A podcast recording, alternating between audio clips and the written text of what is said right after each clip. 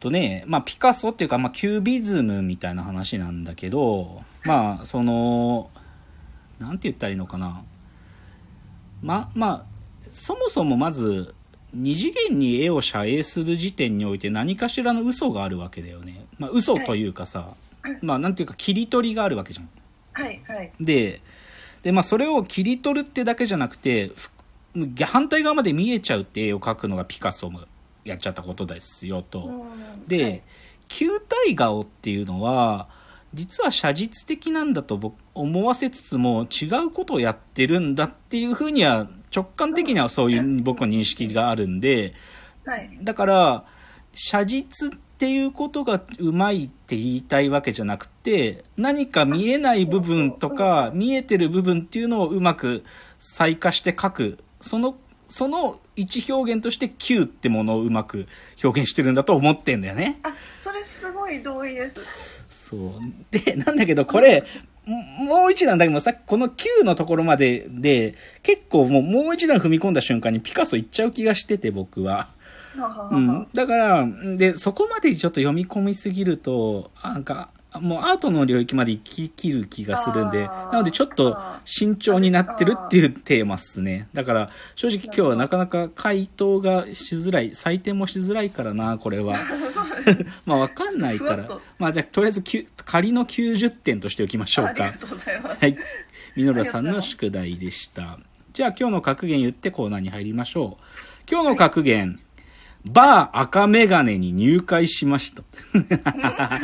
あのね、山里さん、あの、赤。南海キャンディース山里さんが、あの、月額2000円でですね、はい。あの、毎週木曜日の夜にオンラインでスナ、バーを開店するんですよ。そう。で、毎週ゲストを呼んで、愚痴を聞いてくれるとか、愚痴を言って、言い合う会らしくて、そこに僕、有いいね。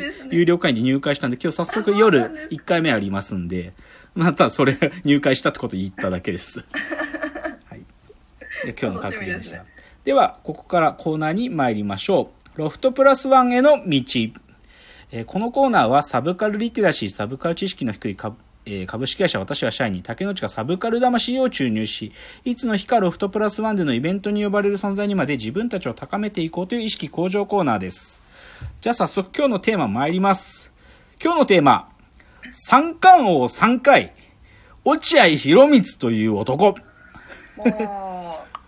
う落合さんはい。もうね、はいシンプルに野球の話したかったんですよ。やっぱりね、野球好きやし、なんだけど、まあでも野球の話なかなかやる機会ないなと思ってたんだけど、まあなんかね、ようやくプロ野球あ再開するかな、みたいな話も出てきてるし、あとやっぱりね、な最近もうね、元プロ野球選手とか、はい。まああとは現役メジャーリーガーのダルビッシュさんとか、ま、マイケンさんとかが YouTube でバンバン動画自分たちで上げてるから、もうね、面白い、今までメディアが捕まえてこなかった新証言っていうかね、新しい野球の、もう本当にプロの見方っていうのがもう肌で感じる機会超増えてるから、だから僕の中での野球欲は溜まってたんですよ。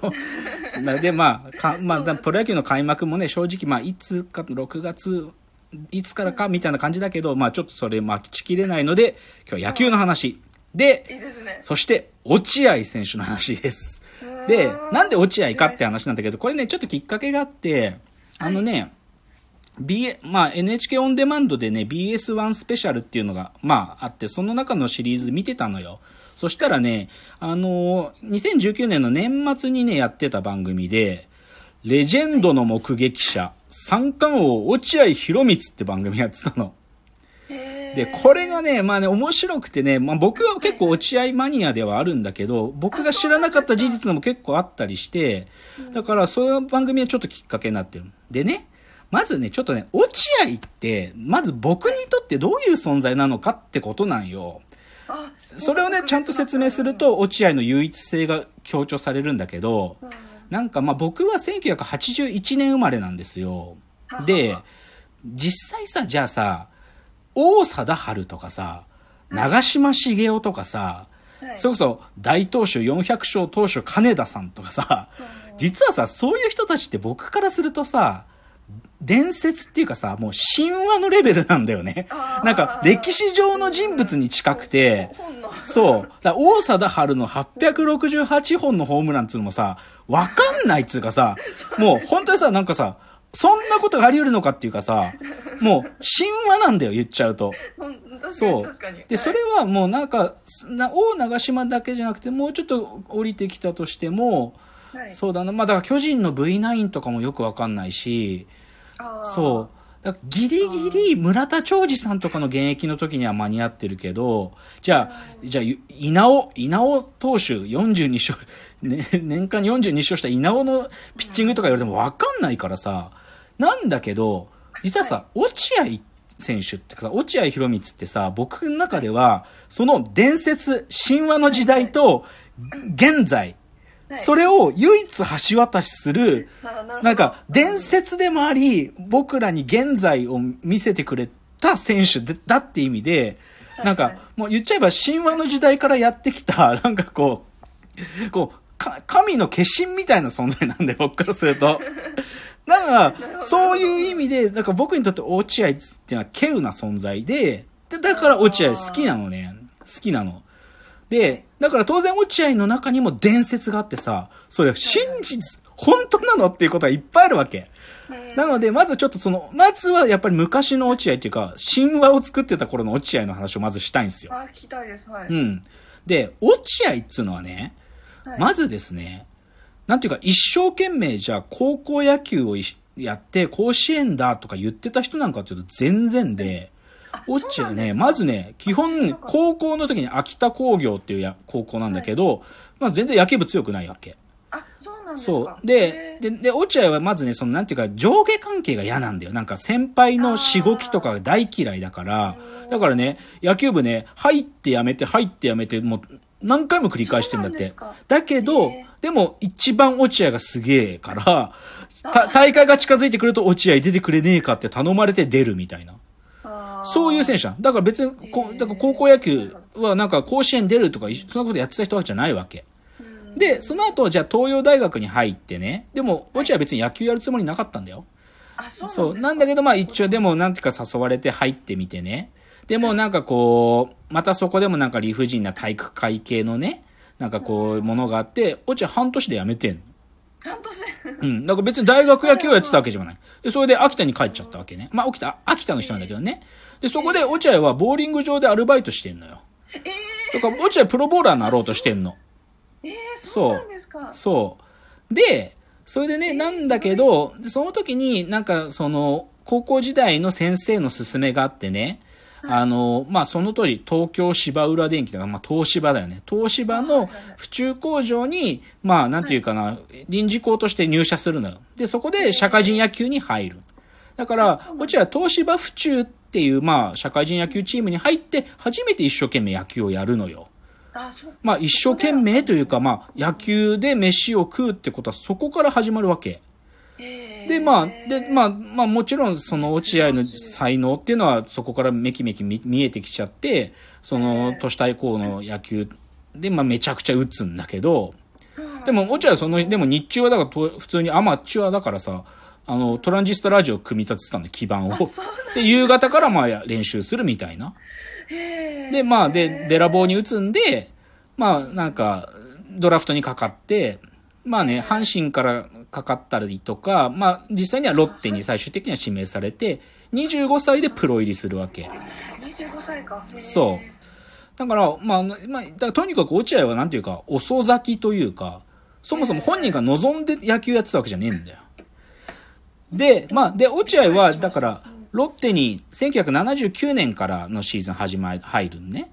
で、その後中日に87年からのシーズン。で、まあ、長嶋監督を、あの、胴上げするために94年から巨人に来て、で、最後は日本ハムで98年で引退なんだけど、で、まず落合の、まあ、異常な成績をちょっと言っていくと、はい、まず落合が最初にタイトルを取るのは3年目なんだよね。ロッテに入った3年目。そこで打率3割2分6厘で首位打者を初めてここで取るわけ。まあ、これはでもさ、いいよ。そこで首位打者取るっていうのはさ、まあ、なんていうか、はい一流の、まあ、一歩目かなって感じだけど、その翌年だよね。落合が28歳の4年目。ここで史上最年少三冠王にいきなりなっちゃうわけよ。えだから、だからさ、さ、首位打者取った翌年に3つのタイトル取っちゃうと。